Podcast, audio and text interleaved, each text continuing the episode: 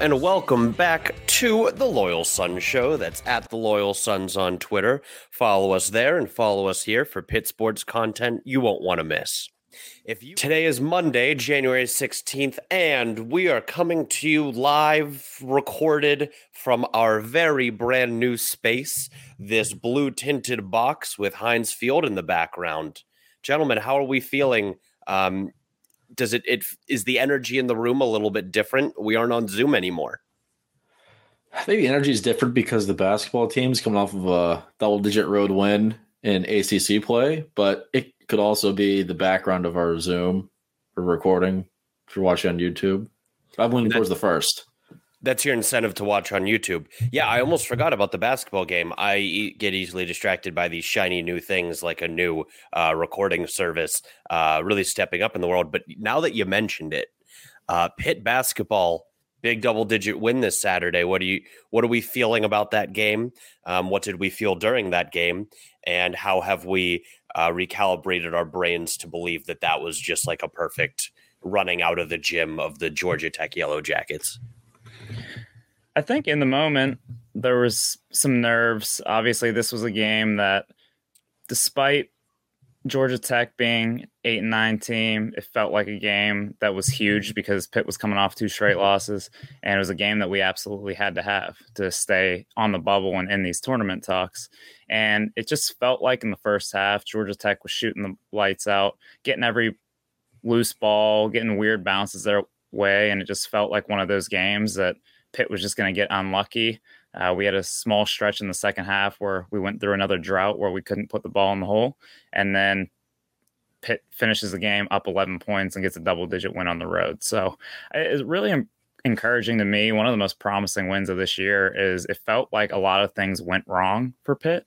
And then they still managed to pull off a, a road victory by double digits. So that was that was really encouraging going into this stretch where Pitt probably had to win this game and the next two to to really keep them their hopes alive for the tournament. This had vibes of the Wake Forest game a few years ago. Remember when they made like 25 threes and that was the beginning of the end of the season. I think we lost all but one, maybe two games down the stretch. Uh, Georgia Tech was making every three in the first half. I think they averaged seven a game. They had eight in the first half. Mm-hmm. So uh, the sky was falling, and at the time it was a lot more nerve wracking. But when you sit back and like look at the box score, Pitt controlled most of that game. It was back and forth. Georgia Tech had it close, but Pitt led almost the entire game. So uh, it was a big win. The team showed some maturity, and they did not let the season spiral out of control just yet. Yeah, Squid, you hit the nail on the head with something there. Um, it, it felt like the trademark of the post Jamie Dixon era for Pitt basketball is oh, this team is shooting 70% from three that averages like 35%. You referenced that game against Wake Forest. Uh, his name escapes me, but that that Egyptian kid was averaging about four points a game and just dropped 30 on us. Like that mm-hmm. is what happens. Oh, oh, this is the worst rebounding team in the country. Uh, crushing us on the boards, and it felt like that was happening again against Georgia Tech with the way they were shooting from uh, beyond the arc. I felt like one theme that has kind of come true these last couple games was that rebounding issue.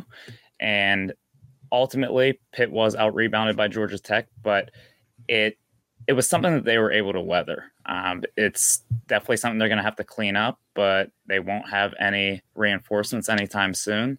I don't want to completely skip over the the positive of winning this game, but there was also a negative that came out this weekend with the basketball team, and that's that John Hugley has ultimately decided to take the rest of the season off to deal with mm-hmm. some issues he's going through mentally um, and physically to get get himself 100% healthy. But those reinforcements won't be coming. I think a lot of Pitt fans and in our hopes and in the back of our minds, it was Hugley will eventually be back for this team, and that'll add some another big body, someone to help on the glass. So these guys, the nine scholarship guys that Pitt has available right now, are the ones that they're going to have to roll with through the rest of the year. So, um, not going to be a growth spurt between now and the end of the season. So these guys kind of just have to figure it out. They can beef up the twins. If I can gain like 15 pounds over a holiday, I think they can put a little bit of meat on uh on the Diaz Grahams. If the O is still around, it'd be real easy. Just lock them in there till they run out of fries to eat. RIP. You know my favorite thing about this Pitt team? Take a guess. Aside from them just being they're winning above games, yeah. 500, yeah. A little more specific than that. They can shoot. True. Jamarius Burton exists. all good guesses. It's that different players can take over the game. Yeah. Nike Sibande had 21 points off the bench, leading scorer. I guess it's pretty cool when you don't have to rely on one player to do all of your scoring like John Hugley did last year. If John Hugley didn't have 25 and 12, probably weren't going to win. They they don't have much depth without Hugley. Uh, Sibande was the only guy to score off the bench the last game, but the fact that he can uh, spark the offense, Burton's been carrying the team. Hinson's carried the team early. Even Cummings has had games where he's put the team on his back. I, I think that's huge for a team that. Uh, well, actually, I was gonna say they don't have one star, but Jamarius Burton might be in the driver's seat for the ACC Player of the Year. Yeah, I, I would say Jamarius Burton is on star level at this point in the. ACC. Um, whether he wins ACC Player of the Year, maybe a long shot. They're going to Yeah, give it. Filipowski, whatever. They're going to want to give it to a blue blood. They're going to want to give it to Filipowski, Bacot if if UNC can turn things Those around. Tobacco Road kids. Absolutely. But Burton definitely playing at a first team all ACC level right now. And just to touch on what you were saying, Squid, about the the versatility and the different guys who can step up. Pitt just has a bunch of guards right now who can create their own shot. Uh, Sibande, obviously, I think that's probably his biggest strength is being able to create his own shot. There was a few times where the shot clock was winding down, and it was like, all right, everyone give Nike some space, uh, and he either blows by a guy for a layup or can hits that right to left crossover and pulls up for a silky Let Nike cook. jumper. Yeah, let Nike cook. And then you have times when you know we need a bucket, and it's like, all right, let Jamarius Burton put this smaller guard in the post. It- they can't handle him down there. And then you have obviously Nelly. Nelly a few times this year has got that mid-range jumper really going. So having those different guards who can make things happen is is something that Pitt has been missing, quite frankly, for about eight years. So it's Yeah. it's really nice to have those type of guys, and you're going to need those type of guys come March. And the and the way Pitt's playing right now, I mean, it's really a lot of just high screen and roll, high pick and roll, space it out, let these guards beat their guy one on one. So that's how Pitt has kind of developed their identity this year, and there's going to be every time you know you look at the Duke game, you have that long stretch where they don't score. You have Pitt fans on Twitter saying, "Oh, Capel isn't making any adjustments. Offense stinks. It's a bunch of guys standing around." Well, quite frankly, that's just how their this team plays offense, and it looks really good when Burton and Sibande are taking over, and when they can't get to the hole or can't can't hit shots, uh, it looks ugly. But that's just the way it's going to be for the rest of the year. So uh, it's promising to see that there's a few different guys stepping up, and I- I'm really intrigued to see how this holds up through the entirety of the ACC schedule because all these guys are playing a lot of minutes. I mean, 30 plus minutes for Burton, Yeah. 30 plus minutes for Hinson, for uh, Nike. So it's it may not be sustainable, but uh, this is the these are the guys they got to roll with. Dylan, you made um, you mentioned something there that you had a really great tweet about uh, after I, either the Georgia Tech or the Duke game, which we have yet to mention because it made us sad. Um, people just kind of throw out the term adjustments to levy criticisms against a coach. Um, and it doesn't really mean anything. And now, now to the layman, and I can say that on a on a like firsthand basis, when they run an offense, it, it looks like five guys running a loop de loop around the three point line, hoping one of them gets open. But you, a basketball mind, um, probably see what they are actually trying to accomplish. Can you talk about that a little bit? And also, you know, kind of the cop out of saying, well, Capel doesn't make adjustments. um, and and why that is true or not. More loop de loop. Yeah, I mean, I don't know if I can really give you a whole X's and O film session here, but I mean, it's pretty clear. What are we paying you for? You're right. I'll get to work. Uh, but you really can't say like you you look at the Pitt team, you can't say they run. You know, UVA for example runs the mover blocker offense to perfection, and it's very annoying and it's very effective, and it's like I, I remember hearing people behind me at the UVA game like they're running the same thing every time. Why can't we figure it out? And it's all really based off, you know, a certain set of roles that they play off of. Um, but it's pretty clear that Pitt has realized what they have, and that's a couple bigs who really are might be able to catch a lob, but really they're there to screen and roll and try to give the guards some space. Uh, you you have a bunch of veteran guards who have proven that they can make difficult shots and create their own shots. So it's basically set a high screen with these guys, see if we can get into some type of switch that favors us on the matchup. You know, get a big guy on Burton because if get a big switched onto him, not quick enough to keep up with him. And if you switch a smaller guard onto him, he'll put him in the post.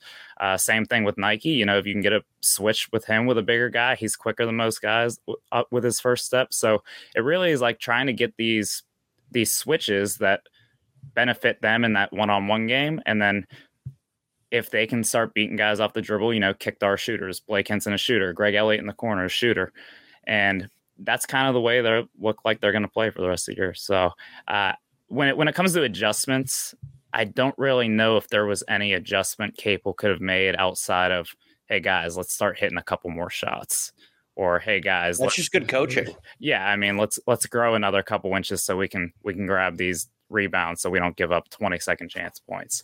Um, yeah, it's it, it's always it's in every sport. Pizza. You hear it in like in people criticizing Mike Tomlin too. It's oh, at halftime he didn't make any adjustments. Man, there's 15 minutes in an NFL ha- halftime. There's no rewriting the rule book or the playbook. There's no in-depth, like complete schematic changes going on. yeah, in minute halftime.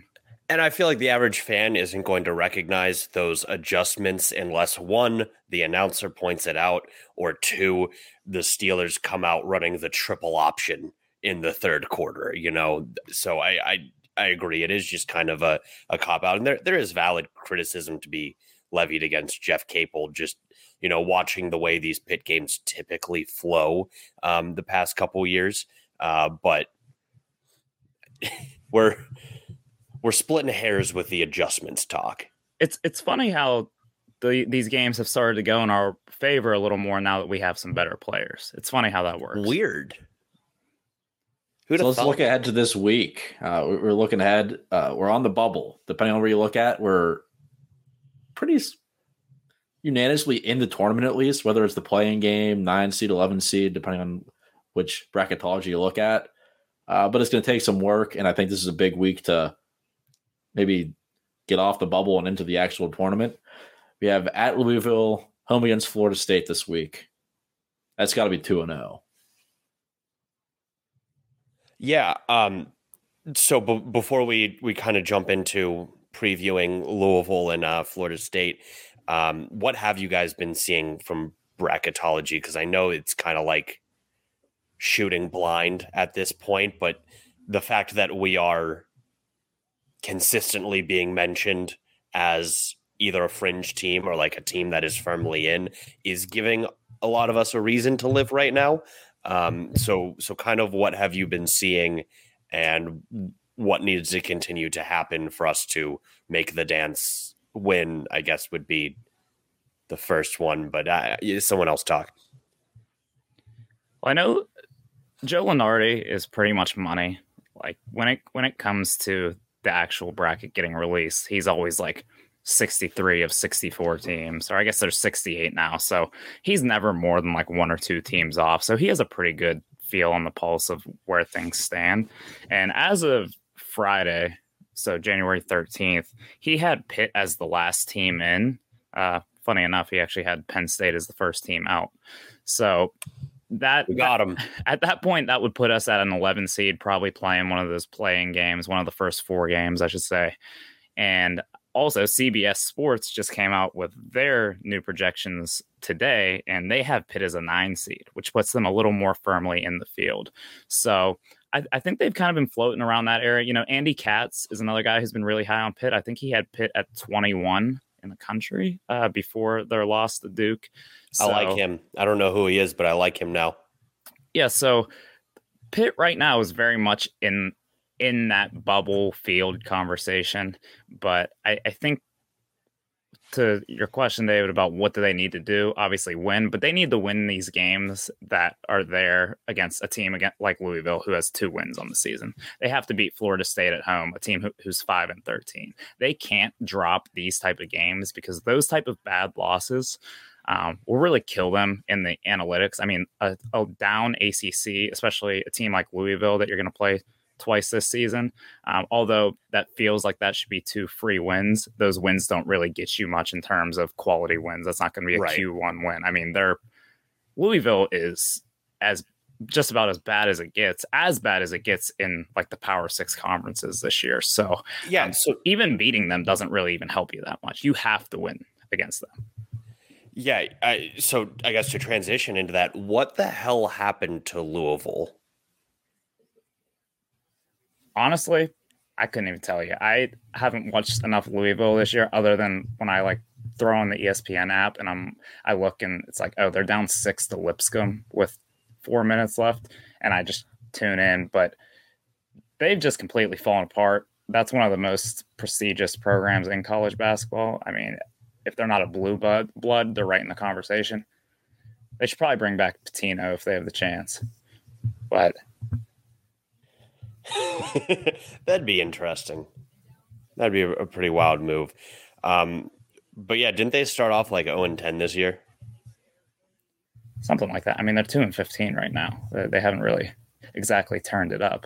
Uh, Florida State's at least 3 and 4 in ACC play. I don't I don't that might be a bit of an indictment of the ACC this year considering they've they've only won 5 games in total. But basically these are gimmies and they have to be gimmies and you have to and you have to win them. And then they have Wake Forest next week. Not to get too far ahead of ourselves, but these are the type of games that you can't lose or they can bounce you. When that when that selection Sunday conversation happens and you're on the bubble, this would be a game that you look back to and it's like, oh, remember in mid January Pitt lost to Louisville? Yeah, get them out. How much and this might be a stupid question, but I do not care. Um, how much do style points play into it? Like that's a huge deal in college football. Uh, like that one year, TCU got bounced uh, from the college football playoff because they only won their game by 55 points when OSU won the Big Ten championship by 59 points, and it, it, all came down to looking impressive. If we if we pile on these teams, does that help at all down the stretch? It might a little bit, but I think in college basketball, uh, most wins are similar unless it's like a real good win. So if you have a down night and you beat Louisville by six, I don't think you're getting penalized, even as bad as Louisville is. Just it's pretty much just win and you'll be fine. I think what really matters is the the now dubbed quad one wins.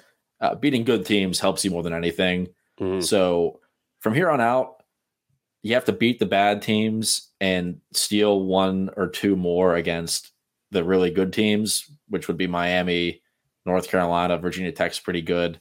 Uh, so I think that's what will help Pitt the most. The good thing is we have a few in our back pocket already. I know a few weeks back, Pitt had more quad one wins than almost every team in the country because they beat Virginia, they beat UNC when they were ranked.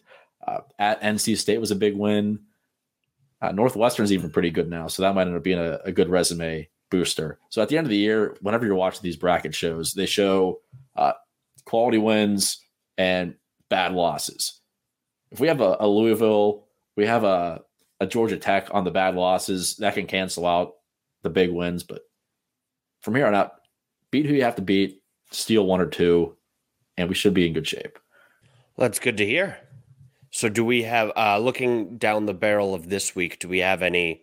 I don't know if we want to do predictions or covering basketball on a week to week basis is very new for us. Um, I don't I don't I don't know how, how we want to approach it. Um, I think we spent a total of 15 minutes talking basketball last year. Yeah, It was, and all deferred. talking about how everything fell apart and how we were terrible. So refreshing. I think it was 14 minutes on firing Jeff Capel. Uh, I don't know. I, I think we were loyal the whole way. We never doubted Jeff Capel. Never, never. And we definitely didn't change our name uh, from something pro Jeff Capel so that we wouldn't be associated with that ship that was very much sinking at the time. Hey, Jamarius Burton and Blake Hinson throughout the the lifeboat. Jeff Capel hopped on, and now they're riding at the shore and potentially the promised land of, of the tournament. So I don't think we need to do any project, predictions this week. Uh, I think it's please, please win these next Please two. win. Let's get to what would that put us at? 14 and 6. I think if you're at 14 and 6 at that point in the season, 20 games into the season, everyone, every single Pitt fan would have signed up for that a couple months ago. And with with a I think three quad one wins. I think someone dropped out, so we only have three instead of four. But three quad one wins in our back pocket and a 14 and six record moving forward. Um, I'd feel really good about our chances of playing in March. So let's just please win these next two and touch base next week. Maybe maybe if we want to get a little creative with it, we can do a sports book or something. But right now, it's just please win. Please win. It's not much of a secret that I have a home field apparel problem. Even before we started this show, I couldn't even step foot on a new college campus without making sure there was something from that school's home field collection waiting on my porch when I got home. So we are, understandably, over the moon to partner with Home Field this season to keep Pitt fans comfy, cozy, and stylish at a fraction of the price by using promo code Loyal Sons for 15% off your next order. This discount applies site wide and with unique vintage collections for every school from Pitt to Bama, Jackson State to Colgate, Michigan, Marshall, Marquette, and both Miamis. There's something for every fan. So whether you're buying for a Pitt fan or for a loser freak, use promo code Loyal Sons at homefieldapparel.com to save big on your next order. Each code applies once per email address, so get those work emails and burners ready. That's homefieldapparel.com. Well, not everything was uh, sunshine and rainbows this weekend for Pitt. Via Twitter, Dante Cephas, the uh, much sought after wide receiver transfer out of Kent State, announced that he would be joining the Penn State Nittany Lions football program. Uh, he was a massive target for Pitt, and this is a bit of a surprise as uh, everyone down from Pete Thamel on down to uh, the commenters on the Panther Lair all seem to think that he was a shoe in for Pitt um, once he got over his academic hurdles uh, as recently as about a week ago. So this is a bit of a gut punch. Uh, John Dillon, why don't why don't you guys tell me first of all your reactions to losing out on Cephas, and then also uh, how this fits into the larger picture uh, of our receiver room and the worries that Pitt fans have around uh, that group and their depth. I'll start by asking if Jared Wayne completed his paperwork for the NFL and if it's too late to start a GoFundMe to bring him back. No, he has like 72 hours starting today to withdraw. I think it's worth considering. Open up the checkbook. I don't care what it takes. Well, he is Canadian, so they cannot do that. All There's right, loopholes. F- fill up the duffel bags and drop the cash at his apartment. I don't care. No, I, I, I think that's really, really, um, yep. We need Jared Wayne. We need him to come back next year, like desperately. But that's not going to happen. Let- Let's come back down to earth. Jared Wayne's gone. Dante Cephas is off the board. He committed to Penn State like hours after they fired their receivers coach, which is Weird. weird and not what one would expect. But here we are. How, how does it look? This is our way too early wide receiver room preview. Well, I, I don't want to just jump past the Cephas situation because this was kind of an odd, just from the jump, an odd recruiting process for him, transfer process. So Mhm. very early on, we knew Pitt would be involved even before he entered the portal. And then Penn State got involved. Georgia offered him, and it was like, oh, so this is going to be a national recruit. Pitt might get left in the dust on this one. And then a couple different times, it sounded like he was a Penn State lean, he was a Pitt lean, he was a heavy Pitt lean, and then he commits to Penn State. Um, I know that from what I've heard from sources close close enough to the program was that he was originally leaning towards Penn State, and then word got out that Jared Wayne was probably gone, and that was very attractive to Dante Cephas to come to Pitt to be the number one guy here for a year. Um, if he would have been second fiddle to Jared Wayne or kind of having to fight for those number one reps, it it wasn't as attractive. So to see Jared Wayne leave, I really thought that meant we had a good chance at Cephas. Right. And uh, missing, I, I feel like the Pitt coaching staff probably felt the same way. Um, I think Terry Smith, the former Gateway head football coach, who's a who's an assistant up at Penn State. I think his ties to the region really helped Penn State land him here, and uh, this one hurts. It it hurts the receiver depth for next year. We don't have a guy on the roster who caught for over 600 yards last year. I mean, Konata Mumpfield will be the leading receiver with 550 yards and a touchdown. Mm. So there is a lot to be left to be desired with this this receiving corps. So we, we, we do still have uh, at least one iron in the fire left with uh, Daejon Reynolds, um, the receiver out of uh, Florida. Uh, right? Florida? Yes. Florida. Right. Out of Florida, uh, who the staff seems to be really impressed by. And, you know, we've heard really good things about. But as you look at this receiver room, um, you're left a little bit worried and I'm sure this is going to be a big topic of conversation in spring ball, and then uh, as as the team heads to camp in August. But they're really going to need a young guy to step up, whether you know that is a true freshman uh, or if Addison Copeland and Shane Wabuko can uh, Myles Alston, sure, uh, can step up this year and and you know, really, really supplement that uh, starting receiving corps. Do you think Cignetti will do some more three tight end packages? Move Bart to slot receiver. I, I think it's tough because we knew this was a need. The staff had to assume Jared Wayne was leaning out the door whenever he was starting to put up big numbers. Uh, Bradley was gone halfway through the year. I think everyone, including my mom, knew that Jalen Barden was going to leave. And after that, you have a bunch of young guys and some guys who aren't super proven.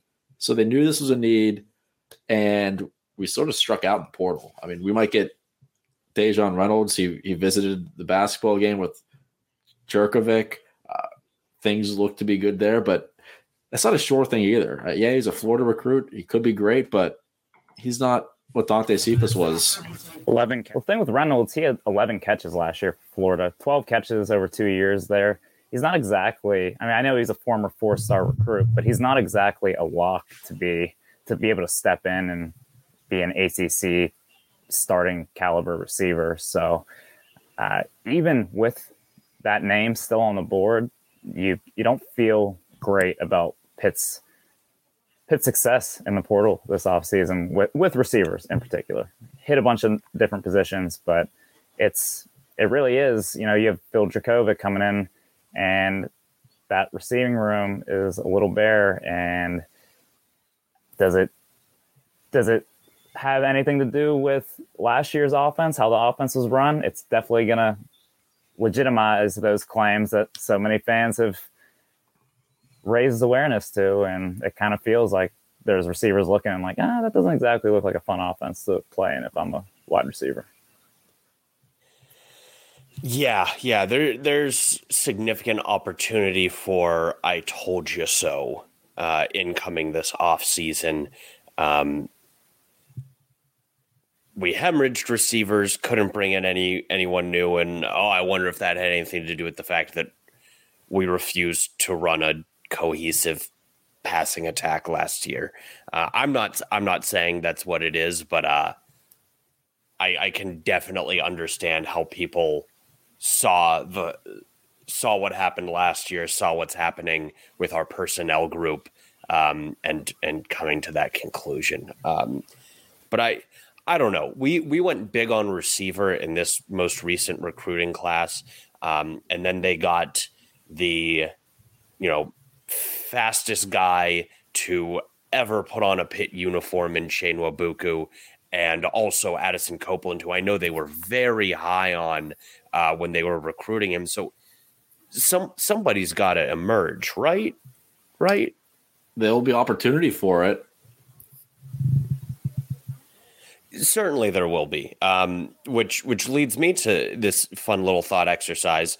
Uh, in, instead of the number of times we're going to bring up this conversation, uh, let, what if we tried to predict, you know, ahead of time for the spring, the spring sessions, uh, which incoming freshmen do we think we're going to hear all of the lair buzz about?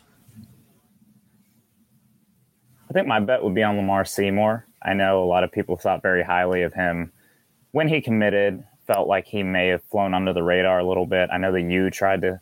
Well, he was originally committed to the U. We got him to flip, but it felt like some other bigger time programs might come in and try to swoop that commitment up. Mm-hmm. Um, he stayed committed. So he's he's a bigger receiver, big frame, and very impressive highlight tape. I mean, every we always say every high school player has an impressive highlight tape, but he was a guy I watched. I was like, wow, this guy looks the part. He looks like a guy who come in and play. Big, strong hands. So I, I think Seymour is the guy I'm looking at, and then Kenny Johnson from York, PA, looks like he could be a ball player out there in Penn State land. We we got mm-hmm. him to mm-hmm. come over to the city.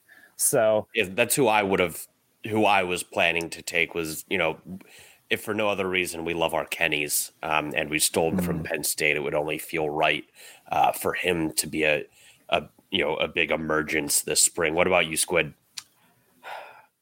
I don't know if you said we had to take a freshman, but I'm not going to take a freshman.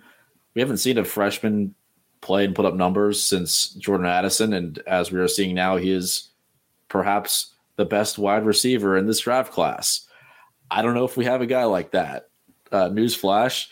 So I think they're, they're going to rely heavily on Myles Alston and Addison Copeland. I know each of them got some reps this year. I don't know if those guys will be ready or the freshmen will be ready after spring camp and whatever reps they get in fall camp to be thrown into action that quickly. So I'm going to rely on some guys who have at least seen the field. Okay, okay. I, I think these are all some great guesses. And the reason that I wanted to do this was so that we cannot talk about this again until spring is over, because I really foresee this um, and I, am struggling to think of the apt comparison from last year because we talked a lot about the incoming receivers and a lot about if Kedon Slovis can play, you know, to XYZ level. Um, I foresee it being a very long summer of talking about the receiving group. And we have put in our bets, and we cannot rip this one back open until the spring game. Can we all commit to that? We we've made we've placed our bets. We'll we'll see how it comes out at the end. I don't know. I think if I see Zion Fowler make a one-handed catch in like the third spring practice of the year and it gets put on like the Pitt Instagram account, I'm gonna just buy all the stock in the world in them.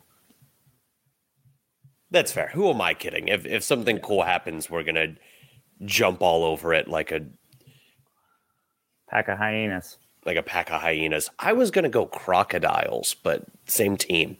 Uh, what one thing I, I didn't want to go unmentioned the whole uh, Cephas thing is uh, the the role NIL may or may not have played in this. Uh, you know, there there's whispers, and I don't know if it's like legitimate or just that thing now of when we lose out on a guy we want, it's because someone dropped a bag.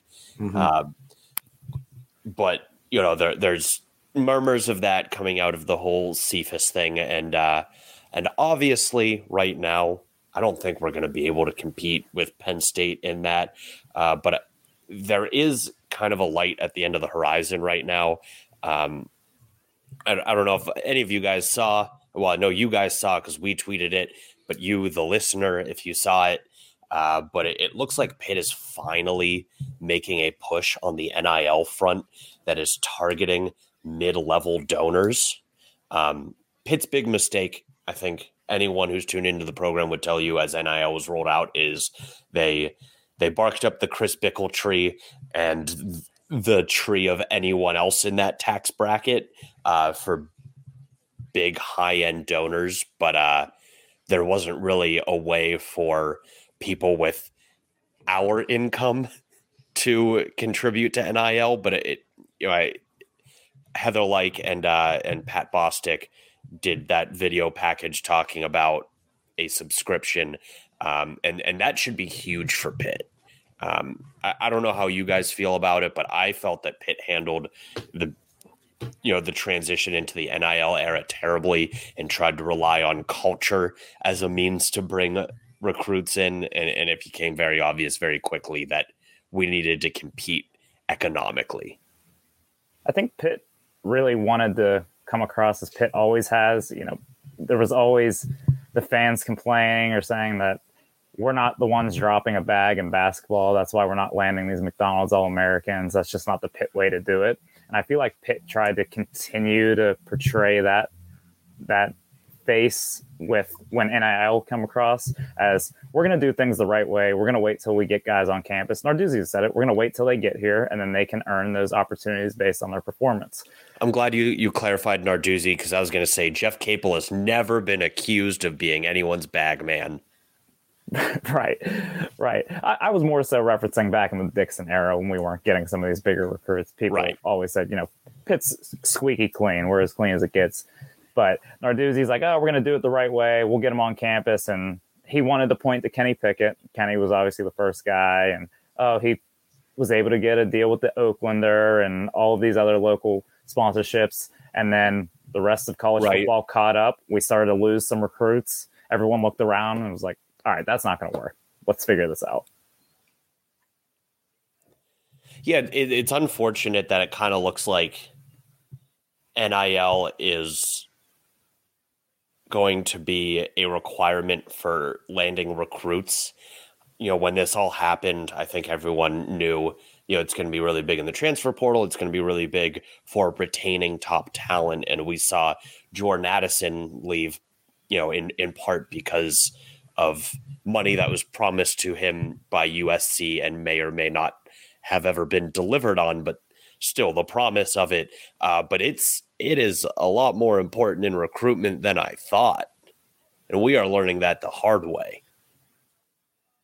I think Pitt's always going to be kind of in that second tier in terms of this NIL stuff. I think this is a good start, but and I don't want to get into a whole NIL discussion and think piece about this, but right, we've talked about this enough that this probably should figure itself out to a certain degree when a team gives a high school fresh or high school senior five million dollars to come to their school, and mm-hmm. then they never get up over second string on the depth chart. Like these things should start to sort themselves out. Texas A&M went five and seven this year. After all that, well, J- Jimbo will tell you they didn't they didn't buy those guys, but I, I do think at some point this has to. It's not sustainable, and you're always going to have this oil money and these big donors with huge pockets that are going to be able to write some checks. But I, I don't think it's the doomsday apocalypse scenario that, no, that we thought it was about 12 months ago. No, but it, it's it's good that that Pitt is trying to level the playing field by going after, you know, the guy that has a hundred bucks and really likes Pitt football, uh, and and that's going to be, you know, monstrous for us.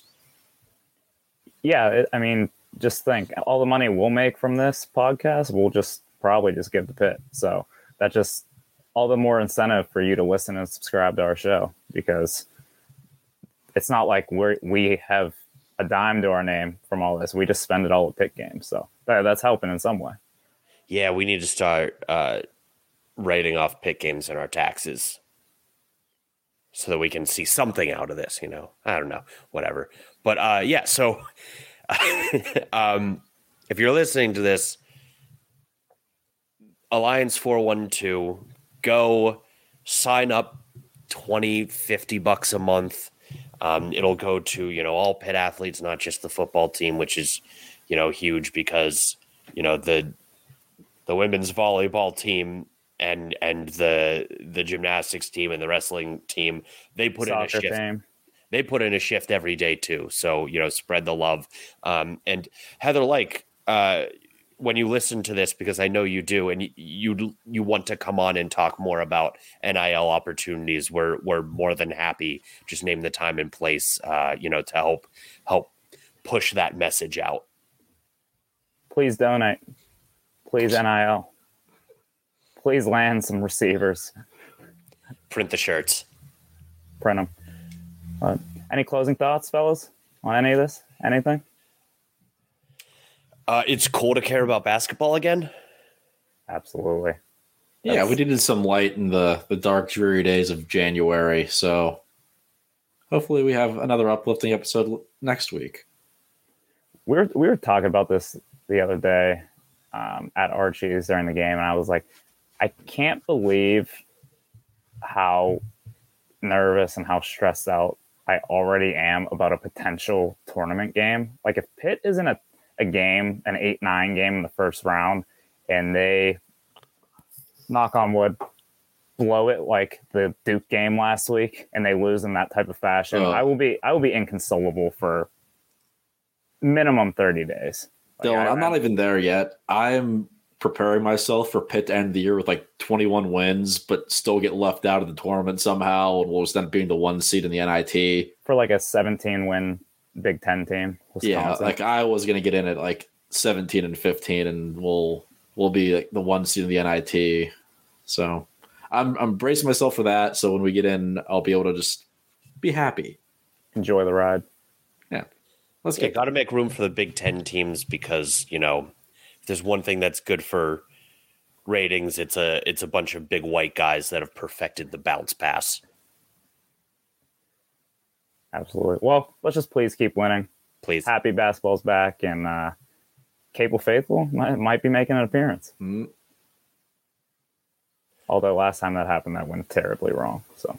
Yeah, we already have like the new logos and everything. The LLC's under Loyal Sons. You know, we can't can't get too fast and loose with it.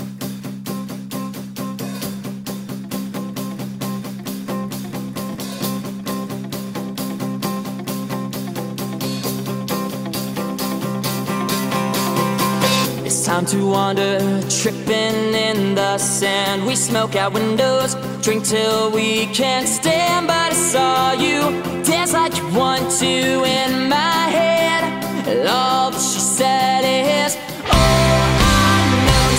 thinking. Please don't go, just let